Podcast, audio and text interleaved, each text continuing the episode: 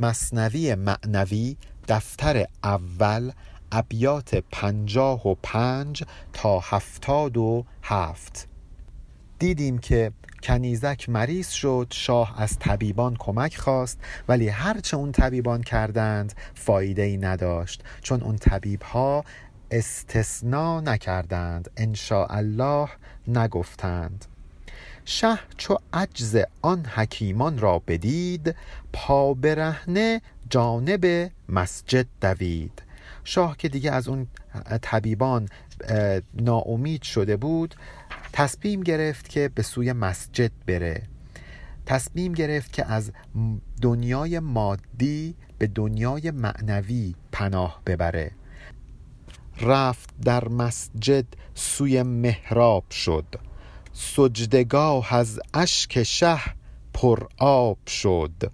رفت و مسجد و حسابی به ناله و تضرع در درگاه خداوند پرداخت. چون به خیش آمد ز قرقاب فنا خوش زبان بکشود در مدح و سنا وقتی که شاه از این قرقاب فنا یعنی از این حالت بیخودی و تذرع و زاری به خودش اومد زبان باز کرد و خیلی خوش و خیلی شایسته شروع کرد به مدح و سنای حضرت حق. در واقع قرقاب فنا یک اضافه تشبیهی هست که فنا به قرقابی تشبیه شده. کی کمی نی بخششت ملک جهان. من چه گویم چون تو میدانی نهان؟ ای خدایی که کمترین بخششت ملک جهانه.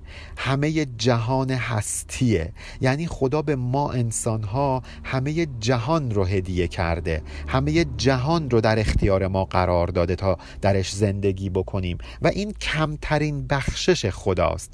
ای خدایی که کمترین بخششت ملک این عالم هست. من چه گویم؟ من چه جای این هست که برات بگم حرف دلم چیست؟ چون تو میدانی نهان. به خاطر اینکه تو عالم به ذات صدور هستی. تو می‌دونی که در دل من در پنهانگاه قلب من چی میگذره. ای همیشه حاجت ما را پناه. بار دیگر ما غلط کردیم راه. ای خدایی که همیشه تو پناهگاه حاجات ما بودی. ما هر وقت حاجتی داشتیم به این پناه پناهگاه روی آوردیم. بار دیگر ما غلط کردیم راه. یک بار دیگه من راه اشتباه رفتم.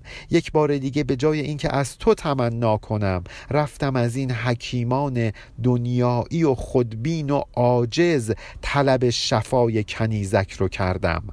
لیک گفتی گرچه می‌دانم سرت زود هم پیدا کنش بر ظاهرت. ولی خدایا تو خودت گفتی هرچند که من از سر درونت آگاه هستم تو هم این اسرار رو به زبان بیار.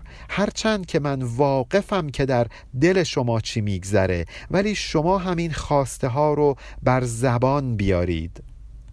چون برآورد از میان جان خروش اندر آمد بهر بخشایش به جوش. وقتی که این پادشاه از ته دل جوش و خروش و تذرع و زاری سرداد دریای عطا و کرم خدا هم جوشیدن گرفت. خدا دعاش رو مستجاب کرد. در میان گریه خوابش در رو بود. دید در خوابو که پیری رو نمود. همینطور که پادشاه داشت گریه و زاری می کرد خوابش برد و در خواب دید که یک پیرمردی به سمتش میاد. گفت ای شه مژده حاجاتت رواست گر قریبی آیدت فردا زماست اون پیرمرد به شاه گفت مژده بده که دعات مستجاب شد. فردای غریبه به سمتت میاد که اون غریبه از سمت ماست. چون که آید او حکیم حاضق است. صادقش دان کو امین و صادق است. وقتی این فرد قریب پیش تو اومد بدون که اون یک حکیم حاضقه یک حکیم زبردست پزشک زبردستی هست. صادقش دان کو امین و صادق است. هر حرفی بهت زد گوش کن. بدون که داره راست میگه چون او امین و راستگوست در علاجش سحر مطلق را ببین. در مزاجش قدرت حق را ببین. وقتی اون می‌خواد علاج بکنه ببین انگار داره سحر می‌کنه. انگار داره یک کار عجیب و غریب انجام میده. کاری که از دست بشر از دست حکیمان دنیوی بر نمیاد. در مزاجش قدرت حق را ببین. در واقع میگه حق خداوند در مزاج این آدم یه چیزی قرار داده که در مزاج دیگر آدم ها قرار نداده و قدرت خدا از مزاج این آدم به منصه ظهور می‌رسه. چون رسیدان وعدگاه و روز شد آفتاب از شرق اخترسوس شد بود اندر منظره شه منتظر تا ببیند آنچه بنمودند سر. وقتی که صبح فرا رسید وقتی که آفتاب از شرق اخترسوس شد وقتی که آفتاب از شرق طلوع کرد و ستاره ها دیگه پیدا نبودند وقتی میگه اخترسوس شد یعنی نور ستاره ها محو شدند. وقتی صبح شد بودن در منظره شه منتظر. شاه هم در اون کاخ خودش منتظر نشسته بود تا ببیند آنچه بنمودند سر تا اینکه ببینه که اون اتفاقی که دیشب در خواب و در نهان افتاده بود قرار امروز چجوری تعبیر بشه. دید شخصی فاضلی پرمایعی آفتابی در میان سایعی.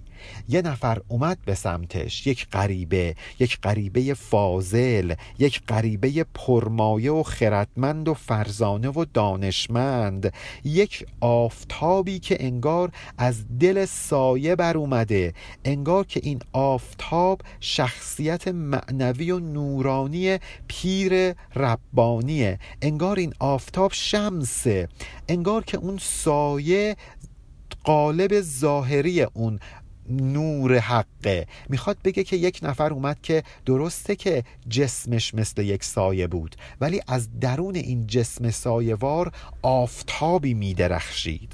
می‌رسید از دور مانند هلال. نیست بود و هست بر شکل خیال. اون پیرمرد لاغرندام بود مثل هلال. نورانی بود مثل هلال ماه. و از دور که میومد نیست بود و هست بر شکل خیال. معلوم نبود داره میاد یا اینکه نه نمیاد. مشخص نبود. انگار که یک شخصیت خیالی داشت.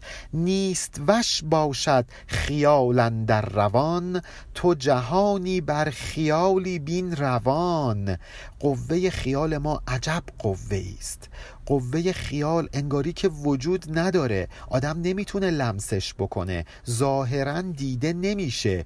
میگه نیست وش باشد خیالا در روان. انگار خیال وجود نداره. ظاهرا دیده نمیشه. ولی با این حال تو جهانی بر خیالی بین روان. ولی ببین که در پهنه این خیال چطوری جهان در حال رفت و آمده. ببین چه جهانی تو خیال ما انسان ها می‌تونه در رفت آمد باشه. ما چه خیال هایی تا چه جاهایی که نتونیم پیش ببریم. بر خیالی صلحشان و جنگشان. و از خیالی فخرشان و ننگشان. اینها این انسان ها همه صلح و جنگشون مبتنی بر خیاله. یه فکر میاد تو ذهنشون یه خیال میاد تو ذهنشون با هم به جنگ برمیخیزند. دوباره با یک فکر و خیال صلح می‌کنند. همه این فخر و این خودنمایی هاشون همه از فرط خیاله. فقط از یک خیال سرچشمه می‌گیره که خیال می‌کنند خیلی بزرگند. و وقتی که از یک چیزی احساس ننگ می‌کنند اون هم از خیال نشأت می‌گیره. اینها همه خیاله و هیچ کدومشون اصالت ندارند. حالا یک سوال مطرح میشه. وقتی که قوه خیال انقدر در ذهن مردم در وجود مردم تأثیر و تصرف داره. همه حرکات انسان ها از این خیال داره نشأت می‌گیره.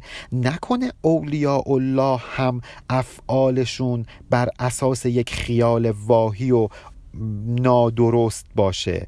آیا اونا هم مثل این آمگان اسیر و دربند این خیالاتن؟ مولانا اینجا جواب میده. میگه نه آن خیالاتی که دام اولیاست عکس محرویان بستان خداست.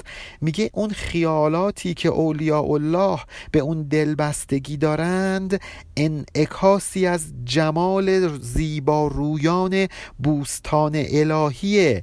می‌خواد بگه که این خیالاتی که در دل اولیاء الله میفته خیالات الهیه نه خیالات مادی نه خیالات دنیایی نه خیالات ذهنی و عقلی و ناق ناقص آن خیالی که شه اندر خواب دید در رخ مهمان همی آمد پدید. اون خیالی که شاه دیشب در رویاش دیده بود اون تصویر خیالی مردی که دیشب شاه در خواب دیده بود امروز در چهره اون مهمان غیبی نمایان شد. شه به جای حاجبان فا پیش رفت. پیش آن مهمان غیب خیش رفت. اگه همیشه وقتی مهمونی می اومد حاجبان یعنی نگهبانان و دربانان به استقبال اون مهمان می رفتند این بار شاه شخصا فا پیش رفت. یعنی شاه شخصا وا پیش رفت فرا پیش رفت. رفت به استقبال اون مهمان الهی پیش اون مهمان غیب خیش مهمانی که دیشب در غیب اونو دیده بود. هر دو بحری آشنا آموخته هر دو جان بیدوختن بردوخته. هم شاه یک بحری شنابلد بود و هم اون غریبه. این دو نفر انگار بدون اینکه نخ و سوزنی در میان باشه تا جان اون دو نفر رو به هم بدوزه جانهاشون با هم پیوسته و دوخته بود. انگار اینها سالها بود که همدیگر رو میشناختند. اینجا مولانا می‌خواد بگه اون کسانی که در دریای حقیقت شنابلد هستند و شناگر هستند اینجا آشنا یعنی شنا. وقتی میگه هر دو بحری آشنا آموخته یعنی هر دوی اونها به دریای حقیقت آشنا هستند آشنا آموخته هستند. یعنی می‌تونن توی این دریا شنا کنند شنا بلد هستند. مولانا می‌خواد بگه وقتی دو نفر که چون این خصوصیتی دارن به هم می‌رسن انگار که اینها یه نفرن با هم اتحاد دارن. انگار جان اینها به هم دوخته شده بود. پادشاه زبان باز می‌کنه.